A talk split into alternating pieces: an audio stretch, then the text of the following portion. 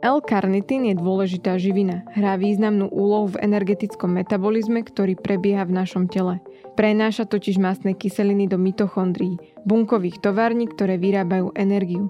Bez L-karnitínu by sa mastné kyseliny do bunkových tovární nedostali a ani naše telo by nemohlo spaľovať tuky. Práve vďaka tejto vlastnosti sa karnitínové nápoje stali obľúbeným výživovým doplnkom ľudí, ktorí aktívne športujú. Moje meno je Denisa Koloničová a počúvate Vizitu, týždenný podcast denníka Sme o zdraví. Tento týždeň sa budem s lekárkou Líviou Hlavačkou rozprávať o tom, čo je vlastne L-karnitín, čo sa deje, ak ho máme prebytok alebo nedostatok, či má zmysel užívať doplnky výživy, ktoré ho obsahujú, alebo či má veda odpoveď na to, ako výrobky s karnitínom ovplyvňujú cvičenie a výkon. Skôr než začneme, máme novinku. Niekedy sa nás pýtate, ako by ste mohli podcast Vizita priamo podporiť. Teraz sme vymysleli dobrý spôsob a niečo z toho ešte aj budete mať. Vydali sme novú verziu aplikácie SME, kde môžete nielen podcast pohodlne počúvať, no môžete získať aj podcasty bez reklamy. Ak nás podporíte predplatným a kúpite si prémiové predplatné SME, dostanete všetky naše podcasty v našej apke zároveň bez reklamy. A podporíte tak aj mňa a vizitu. Predplatné podcastov bez reklamy si kúpite na adrese predplatné.sme.sk lomka podcast. Vaše predplatné priamo prispieje na produkciu lepších aj nových podcastov. Ešte raz, choďte na predplatné.sme.sk lomka podcast. Ak nás počúvate cez Apple Podcasty, môžete tento podcast podporiť priamo vo vašej apke, čo vám tiež sprístupní podcasty bez reklamy. Lívia, čo je vlastne L-karnitín? No, L-karnitín to je taká malá zlúčeninka. Je to, uh, vyskytuje sa normálne v telách rôznych živočíchov, teda nie len človeka. A L znamená, že je lávotočivá a taká chemická vec, ale existuje aj D-karnitín, preto to hovorím, lebo ten sa zase točí doprava. Ale ten bežne v telách nemáme a, a jeho, keby sme ho mali, alebo tak, keby sme ho používali, tak by to nebolo dobré, lebo by súťažil s tým L-karnitínom a potlačal by tak jeho aktivitu. Takže uh, L-karnitín amín je vlastne, chemicky, ak si pamätám, tak to bol kvartérny amín, ak by sme to chceli úplne presne. To znie dosť odborne. Hej, hej. Takže je to taká malá zlúčenina, ktorú, ktorú máme v tele a nie len my, ale aj rôzne iní živočíši. Čísi. Keďže máme ten L, tak keď by náhodou spomeniem iba karnitín, tak myslím tú L-formu vždycky. Ten D nepoužívame veľmi. Áno, D vôbec sa nepoužíva. Máme ho aj menej v tele? Vlastne sa vôbec nevytvára ten D-karnitín, pokiaľ viem. To si vôbec telo nevytvára? Nie, my vytvárame ten L-karnitín. A ako vyzerá jeho výroba? L-karnitín ten sa vyrába vlastne z aminokyselín, čo sú vlastne také základné stavebné kamene našich bielkovín. A konkrétne to je z lizínu a metionínu. To sú dve z aminokyselín, ktoré bežne mávame zo stravy, alebo teda mávame v tele. A v tomto prípade si z nich však telo neposkladá, neviem, aký sval, čo by urobil bežne, ale si z nich urobí L-karnitín. A používa pritom aj niektoré iné látky, ako vitamín C, alebo železo, B1, B6, takže ako vitamíny použije na to, aby mohol poskladať ten L-karnitín. A to bežne používa vitamíny. A vlastne si mm, vytvorí to, čo potrebuje a toho, koľko ho potrebuje. Ale nie je to jediný zdroj L-karnitínu pre nás, my ho máme aj z potravy. A keďže ho majú aj iné živočichy, tak najviac ho máme z mesa, z vajec, z mlieka alebo iných živočišných produktov, ale malú časť tvoria aj, aj rastliny. Takže majú ho v malej miere aj, aj striktní vegáni ho vedia čiastočne dostať z potravy. A dá sa to povedať, že koľko si ho telo dokáže vytvoriť? Alebo, ak by som to povedala inak, že nakoľko nám stačí ten karnitín, ktorý si telo vytvorí samo mm-hmm. a či ho musíme teda príjmať z potravy? No väčšinou, ak, ak jeme normálne, tak ho máme dosť. Um, bežný človek si vyprodukuje okolo 0, 0,15 až 0,5 mg na kilogram hmotnosti. Ty vieš naozaj presné čísla. Ja som si urobila poznámky, priznám sa. um, ale aby som to predátala, tak je to takých 10 až 35 mg pre 70-kilového človeka. Ten si, ten si spraví asi toľko. No ale preto hovorím tieto čísla, aby si človek to vedel dať do, do porovnania, že čo dostaneme zo stravy. Taký vyslovene zarytý mesojed stále má veľmi rád meso a živočišné produkty, tak môže zostať takých 200 mg denne toho L-karnitínu zo stravy a vegán zje, zje asi 10 mg denne. A napriek tomu, že vegán si niečo takto vytvorí a zje naozaj oveľa menej, tak nebolo zaznamená, že by mal niekto nejaký nedostatok. Takže áno, stačí to, to, čo si dáme zo stravy a to, čo si naše telo vytvorí, úplne stačí. Teraz prichádza taká otázka, ktorú uh, na niektorých predmetoch, keď som študovala biológiu, učitelia nemali veľmi radi, ale uh-huh. na čo ho potrebujeme? No, on vlastne je veľmi dôležitý pre normálne fungovanie našich buniek, pre, pre energiu a dalo by sa povedať, že funguje ako taký taxikár lebo on prenáša vlastne mastné kyseliny, teda tuky, do mitochondrií našich buniek, teda energetických centier našich buniek, aby ich vedeli spracovať. To je jeho hlavná funkcia, ale má aj ďalšie v metabolizme tuk, tukov, alebo teda v metabolizme odváža nejaké odpadové látky a zapája sa do iných metabolických procesov, takže má tam aj iné úlohy, ale toto je asi taká jeho najhlavnejšia úloha ktorú tam má. Ja viem, že si povedala, že väčšina ľudí ho má dostatočné množstvo, ale dá sa povedať, že čo by sa dialo v našom tele, keby sme ho nemali dostatok? Dá, pretože existuje Existuje choroba, je to vzácná vrodená choroba, pri ktorej um, majú ľudia porušený gen nejakým spôsobom, uh, ktoré sa zap- gen, ktorý sa zapája do tvorby toho, toho L-karnitínu. Ale títo ľudia majú, je to naozaj veľmi vzácne, a títo ľudia majú veľa rôznych príznakov, môžu, väčšinou, keďže to v rodine, tak sa to často objaví už u novorodencov alebo dojčiat, takže veľ, veľmi, veľmi skoro. A môžu byť, že neprospievajú, môžu byť veľmi hladné, spáve, môžu mať nízku hladinu cukru v krvi a keď, sa to, pre, keď to pokračuje, tak môžu mať až poškodenia pečenia alebo srdca, takže ako naozaj môžu byť veľmi vážne poruchy z toho. Ale väčšinou sa to už, ako väčšinou sa to dá zistiť, je na to aj celkom v krajinách, kde sa to vyskytuje častejšie, tak na to majú screening. Ale sú aj formy, kedy napríklad sa to objaví až v dospelom veku a dokonca sú aj opísané prípady, kedy to mali dospelí, že im to boli ako náhodný nález, že nemali žiadne príznaky, ale také sú veľmi raritné. Ale aby sme vedeli, že ako je to raritné, tak je to nejaké, že u jedna zo 50 tisíc až 150 tisíc. Závisí od, od lokality a tam je taká zaujímavosť, že na Fajerských ostrovoch je kvôli tomu, že to mal nejaký zakladateľ, mal túto mutáciu, tak tam sa to vyskytuje u jedného z 300 ľudí. Takže tamto mi je oveľa, oveľa častejšie, než kdekoľvek inde. Takže oni skresľujú štatistiku potom. Celosvetovú áno. Ale väčšinou sa tieto štatistiky určujú pre nejaké krajiny, ale na, pre Slovensko som nenašla, že neviem presne, ako je to na Slovensku. Ale je to všeobecne veľmi vzácná, veľmi vzácná choroba. U inak zdravých ľudí je, je to veľmi zriedkavé. Môže byť ešte napríklad pri ľuďoch alebo pacientoch, ktorí majú veľmi ťažké poškodenie obličej, ale myslím naozaj ťažké, také, že potrebujú dialýzu tak tam sa môže stať, že ho majú nedostatok, ale ťažko sa pri nich, keďže majú toľko iných príznakov a majú naozaj toľko iných problémov, tak sa nedá povedať, že to majú kvôli tomu, že majú nedostatok L-karnitínu.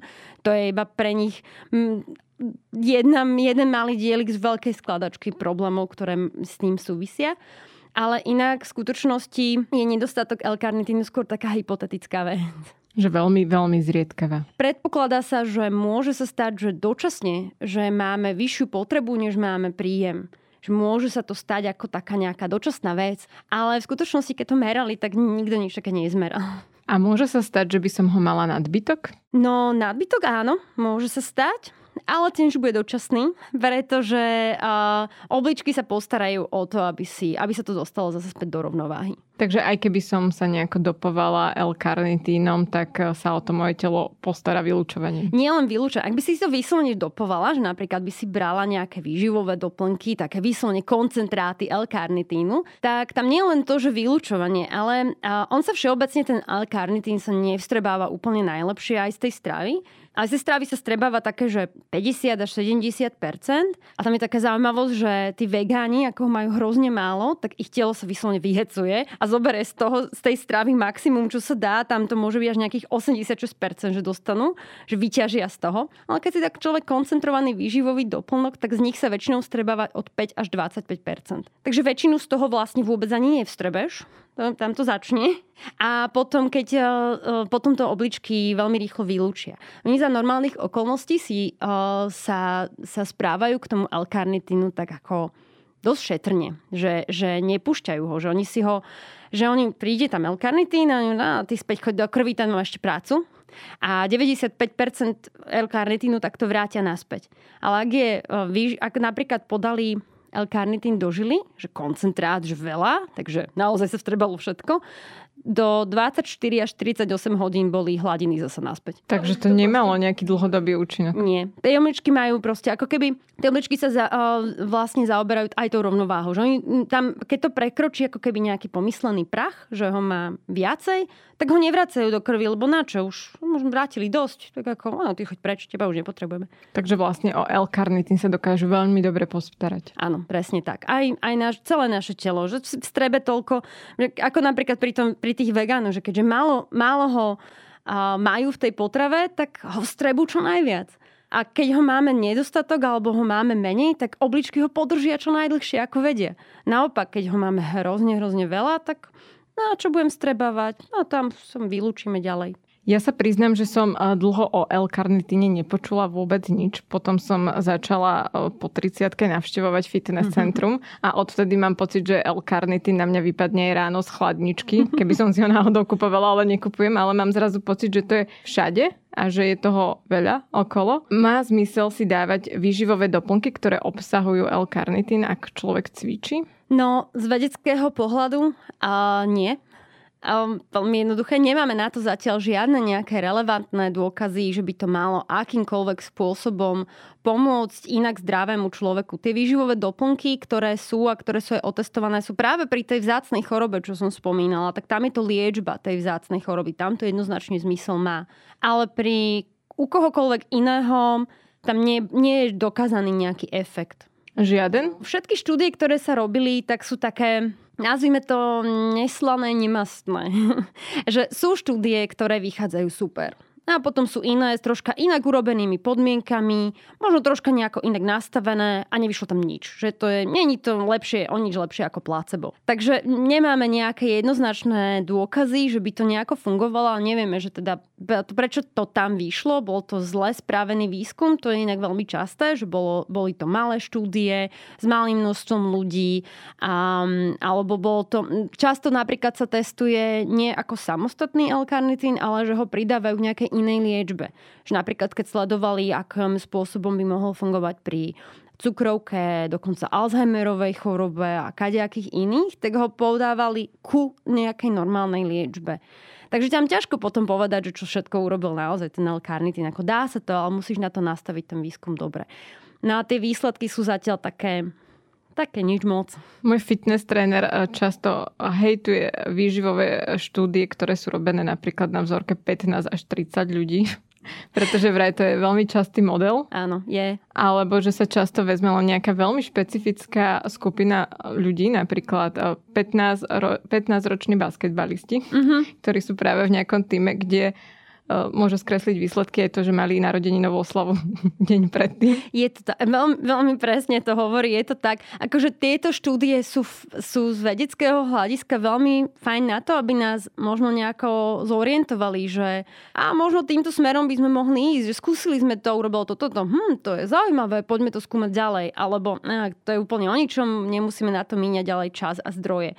Ale veľa ľudí to vníma veľmi, alebo veľmi často niekedy marketéri tých, tých produktov zoberú takú štúdiu a potom sa ňou strašne oháňajú, aké je to super, ale ako v skutočnosti nie je. A tak napríklad L-carnitín vychádza vynikajúco v rôznych štúdiách so zvieratami. Takže keď má niekto domáceho potkana, tak môže vedieť, že ten L-carnitín tam bude asi zaberať dobre, ale neviem, či to je zrovna to, čo chce. Nezlepší to tvoj výkon, ale... Ale tvojho domáceho potkana. Krečok dá oveľa viacej tých otočiek na koločku, ako by dal bežne. Je to možné. Dobre. Niektoré výskumy naznačuje určité pochybnosti o bezpečnosti pri dlhodobom užívaní. Prečo? Aké sú tie pochybnosti? No, Tie pochybnosti, ako tak, je tam, je tam dôležité naozaj zdôrazniť to, že naznačujú a niektoré. Mám, je tam taká, taký veľký odstup, je tam, je, je tam dôležitý. A je to totiž to, že bol, objavil sa to v niektorých výskumoch, že L-karnitín alebo jeho dlhodobé používanie, bol dávanie veľmi vyšších dávok, a tak um, sa tam vyvolali cez prostredníctvom vplyvu na náš mikrobión, na naše, na naše črevné baktérie, tak ten, ten L-karnitín, ten nadbytočný, čo sa nevstrebal, tak oni ho zmenili svojim metabolizmom na inú látku. A tá iná látka, tá sa, tá sa ukazuje, že sa zvyšuje veľmi často u, um, pri ateroskleróze, teda skôr na tepien. Takže je to také cez spojené cez, cez 4 mm-hmm. a, mhm. a je to zatiaľ naozaj, že je to výskum, ktorý je predbežný. Bol tam jeden výskum na zvieratách a jeden u človeka, čo som našla. Možno ich je viac, ale ja som videla nejaké dve štúdie o tomto, kedy to vlastne bolo fakt, že prepojené cez to, že tie naše baktérie, možno to zmenia takto a táto potom molekula, tá následná a potom môže robiť nejakú neplechu, ale je to predbežné. Takže žiadnu paniku netreba robiť, ak to niekto berie dlhodobo. Zatiaľ nejaké z toho dlhodobého užívania nie sú zatiaľ na nejaké jednoznačné dôkazy alebo nejaké pochybnosti, že by to mohlo byť nebezpečné. Je to znova, taký ako sme, ako sme hovorili s tými 15 basketbalistami, tak je to podobný spôsob, že to môže byť aj v dobrom, ale môže to byť aj v zlom, že hm, pozor na to, toto by sme mali skúmať ďalej. Tak to je zatiaľ asi v takejto rovine. Čo sa vo vede berie ako dlhodobé užívanie? Keď to berieš napríklad, že rok? Napríklad. Pri ľuďoch sa väčšinou už to býva rok. Pri tých potkanoch to bývajú také 3 mesiace až 6 mesiacov. Závisí od toho, ako je robená tá štúdia. Ono to je väčšinou podľa dĺžky bežnej dĺžky života toho, toho kto to berie. Takže ten potkan, keďže taký laboratórny sa dožíva okolo dvoch rokov, tak 3 mesiace a 6 mesiacov je celkom veľká časť jeho života. Takže podľa toho sa to určuje. Väčšina ľudí ale neberie L-karnitín, pretože e, chcú ho mať viacej v tele, ako keby brali vitamín C, ale veľmi riešia to, že či môže mať nejaký efekt na hmotnosť. Uh-huh. Môže mať nejaký efekt na hmotnosť? Možno. A zatiaľ, čo sa robili štúdie, tak keď sa prejavil nejaký efekt, e, tak to bolo iba u ľudí, ktorí mali naozaj obezitu alebo nadváhu. Teda nie ľudia, ktorí majú vlastne zdravotne normálnu hmotnosť, ale kvôli nejakým či už vlastným alebo cudzím predstavom o tom, ako má vyzerať nejaké ľudské telo, tak chcú zhodiť, tak tam to efekt nemá. Ale u tých obezných sa prejavil nejaký efekt, schudli asi o 1 kg viac než ľudia, čo to neužívali. Tak neviem, ako veľmi je to dôležité. No, podstatnejšie zo zdravotného hľadiska je pri tej obezite však to, nie ani tak celková hmotnosť, ako, ako to, že obezita je vlastne rizikový faktor pre iné choroby. Ale tam nie je až tak podstatný tá, tá hmotnosť ako taká, ako skôr napríklad to, že tá, v tej hmotnosti je veľké percento tuku alebo že ten tuk je predovšetkým v bruchu, teda tzv. abdominálna obezita. A to sa viem, vieme určiť parametrami, že zistíme, aké percento tuku, alebo že zmeriame obvod pása. No a v tých štúdiách, kde ten L-karnitín, ak aj zabral, že pomohol nejakým spôsobom znížiť tú hmotnosť, tak na tieto zdravotnícke parametre, ktoré sú zo zdravotného hľadiska oveľa dôležitejšie, efekt nemal. Takže, ale znova, tie výsledky, presne ako som hovorila predtým, sú také, že niektoré štúdie vychádza super, inde nič moc. Tak uvidíme. A rovnako je to teda aj s výkonom a cvičením, že sa nedá jednoznačne povedať, že budem viac spáľovať tuky, ak si dám pred cvičením, po cvičení alebo medzi cvičením L-karnitín. Nie, nie, nie, nie. Ale je to zaujímavé, že toto je napríklad na ten výkon, uh, pretože tam je teda také očakávanie, že keď bude mať ten sval, bude mať dostup lepší k tej energii, lebo má tam viacej toho taxíkov, tých taxikárov, takže bude lepšie mať výkon. Celá tá mašinéria továreň bude akože fungovať lepšie. Lepšie? No to sa skúma už aspoň 20 rokov a ešte stále nemáme nejaké poriadne výsledky. Takže ono tam väčšinou je, že ak niečo naozaj dobre dobre funguje a my to skúmame 20 rokov, tak už tak sa to prejaví. To už, to už neobabreš, to už sa neskrie ten efekt. Že už tie metódy, všetko, že dostatočne Áno. dobre na to, Takže, aby to bolo fajn. Presne tak. Keď sú aj niekde, že pozitívne, tak sú to väčšinou zvieracie štúdie, kde vychádza naozaj výborne. A, alebo sú to zle urobené štúdie. Často vychádza veľmi pozitívne v takých štúdiách. Takých tých naozaj dobre správených výskumoch vyzerá, že nie je o nič lepšie ako placebo. A zase treba dodať, že placebo má veľmi dobrý efekt na výkon. To mi často lekári píšu. Keď máme práve podcast s tebou, tak vždy tie reakcie sú také, že to placebo netreba podceňovať. Presne tak. Placebo efekt vie urobiť veľmi, veľmi veľa. Môže byť podľa teba jeho užívanie nebezpečné? L-karnitínu myslím nie placebo.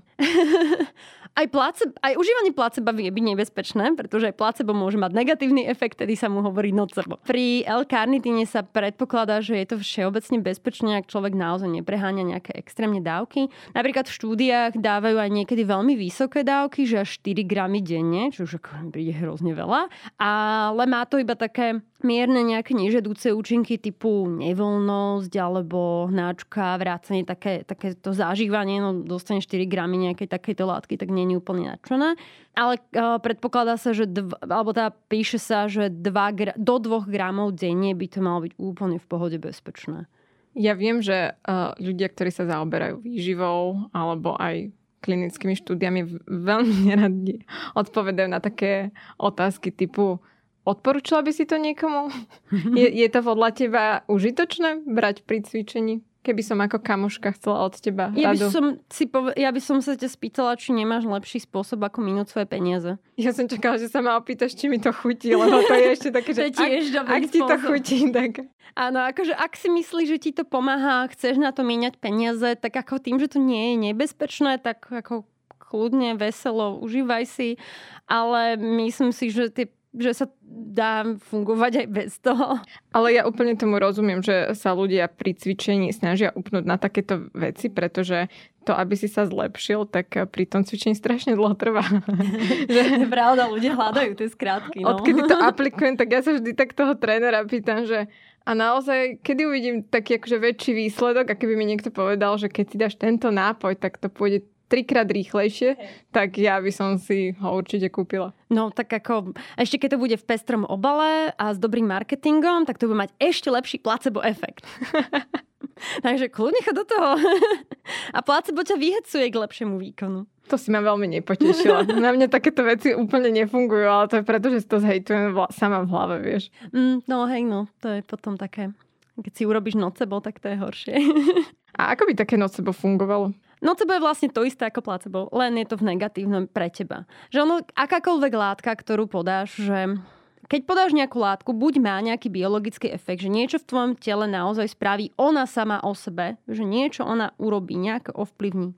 Alebo tá látka len vlastne ovplyvní náš mozog a tento potom odpracuje za, za ňu. Že ona, ona reálne, ako keby my, a my skôr ani nie tá látka ako taká, ale to, že sme ju zobrali, že sme urobili nejaký rituál, vlastne to liečivý rituál, že sme zobrali tabletku, alebo že sme zali nejaký nápoj, alebo sme spravili niečo. Ono napríklad liečivý rituál už môže byť aj to, že ideme do čakárne lekára. A zrazu, ak ste niekedy zažili, že vie vám lepšie po tom, čo sedíte pol hodinu v čakárni u lekára, tak to mohol byť placebo efekt. Že je tam nie, niečo, čo vyvolá v mozgu dojem, ja sa ide mať lepšie. A mozog potom reálne spraví nejaké chemické zmeny, on tam vy, vylúči nejaké látky, aby sa mal lepšie. Že on si to potvrdí. A naopak, keď si povieme, nebude horšie, keď si toto dám, bude mi horšie, určite vždy, všetci vraveli, že ich potom boli hlava, tak aj mňa určite bude bolieť hlava, no tak ten mozog si to zariadi, aby ho bolela tá hlava. Lebo... Takže ja si môžem aj naopak nahovoriť tie negatívne účinky ano. toho lieku, že ešte aj tie vedľajšie účinky si môžem sama vyvolať tým svojim presvedčením? Presne tak. Presne tak, to je nocebo efekt. A dokonca to vieš spraviť tak, že a funguje napríklad aj taký ako keby kolektívny nocebo efekt. My sme, ako sme sociálne tvory, to robili jeden zaujímavý experiment, že povedali ľuďom, že pri popodaní nejakého plynu alebo nejakého dáme, že, že majú nejaký plyn, kde by mohli byť nejaké nebezpečné látky. Bol to reálne iba čistý vzduch, nič tam nebolo. A že potom im dali list, že mohli, môžete, môže sa stať, že budete mať tieto nežedúce účinky. Tak veľa ľudí ich hlásilo a keď sa dívali na ľudí, ktorí ako teda ich hlásili alebo sa tvárili, že im je zle, tak ich hlásili o to častejšie. Že my sme ešte v tomto aj taký ovplyvniteľní, že keď počujeme od veľa ľudí, že mne to ubližovalo, tak nám to má väčšiu šancu ublížiť tiež. A môže sa to dostať až do takého, že aj mne z toho opuchla ruka, alebo vieš, že naozaj vidíš viditeľný ten efekt? Alebo nakoľko je to len také akože cítila som nevoľnosť, lebo nevoľnosť si vieš navodiť. A tam to závisí, lebo sú aj napríklad placebo môže mať efekt napríklad na výšku krvného tlaku a ten si nenavodíš. A ako je to zmerateľné, že sú niektoré efekty, ktoré vieš aj naozaj zmerať, objektívne sú zmerateľné a vie ich vyvolať placebo, alebo vie ich ovplyvniť placebo efekt a sú iné, ktoré nie, samozrejme. Ten opuch ruky, neviem, neviem, či som niekedy počula o placebo efekte s opuchom ruky, to asi nie. Ale hypochondria mi po týchto vetách príde oveľa nebezpečnejšia, než než predtým. Je to, je, akože ten, ten placebo efekt vie byť naozaj veľmi významný a nocebo efekt tiež. A, a názor, niekedy si ľudia myslia, že, že placebo efekt sa nemôže týkať zvierat alebo malých detí, ale nie je to pravda. Môže sa týkať aj zvierat, aj malých detí. U novorodencov nebol potvrdený, ale, ale u všetkých, akože už od nejakých šiestich mesiacov vyššie už sú, sú na to štúdie, že naozaj tam funguje. Ešte totiž to existuje aj tzv. Um, placebo, že placebo toho pozorovateľa. Lebo keď, uh, keď napríklad pozorujeme psa, ktorému sme dali nejakú liečbu, možno placebo, um, a my si myslíme, že mu to pomáha, tak samozrejme ten pes nám nebude, on neodhavká nám, či ho to boli viac alebo menej. To posúdi ten pán. Niektorí by tvrdili, že sa to deje. A ten ten pán, ak, má, ak tam má ten, tak v podstate ako keby je to také sprostredkované placebo, že ten pán povie, že tomu psovi je určite lepšie. Lebo on tomu verí. Takže on to vie byť aj takýmto spôsobom. A potom existuje ešte tzv. Že placebo by proxy, kedy má rodič napríklad pocit, že sa to dieťa lieči a bude mu lepšie, tak sa upokojí. A tým, ako sa upokojí, tak to dieťa sa upokojí tiež. A ako sa upokojí to dieťa, tak mu je lepšie. A to je veľmi pekný záver tohto podcastu o tom, čo je vlastne L-karnitín, čo sa deje, ak ho máme prebytok alebo nedostatok, či má zmysel užívať doplnky výživy, ktoré ho obsahujú, alebo či má veda odpoveď na to, ako výrobky s karnitínom ovplyvňujú cvičenie a výkon, som sa rozprávala s lekárkou Líviou Hlavačkovou. Ďakujem, že si prišla. Ďakujem za pozvanie. Počúvali ste Vizitu, týždenný podcast denníka Sme o zdraví. Podcast Vizita nájdete vo vašej obľúbenej podcastovej aplikácii, ale aj na webe denníka Sme. A ak máte nejakú otázku alebo nám chcete napísať, pokojne sa mi ozvite na e-mail vizita.sme.sk. Ak by ste chceli o zdraví a medicíne aj čítať, Vizita má aj svoj týždenný newsletter, ktorý k vám príde vždy v pondelok a prihlásiť sa na jeho odber sa môžete na adrese sme.sk lomka vizita. Ja som Denisa Koleničová a na výrobe tohto podcastu som spolupracovala s Viktorom Hlavatovičom. Počujeme sa znovu o týždeň.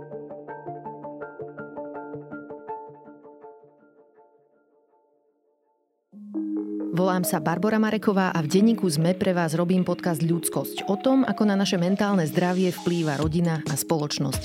S odborníkmi a odborníčkami rozoberám, ako sa v rodinách dedí trauma a ako sa dá v dospelosti uzdraviť. Ale rozprávam sa aj s ľuďmi, ktorí vyskúšali terapiu a zaujíma ma aj celospoločenský pohľad, ako sa menia slovenské rodiny alebo ako sa v našej spoločnosti cítia Rómky, Rómovia či ľudia, čo sú queer. Poďte sa učiť spolu so mnou, ako lepšie rozumieť sebe, ale aj ľuďom okolo nás. Podcast Ľudskosť vychádza každý štvrtok vo všetkých podcastových aplikáciách.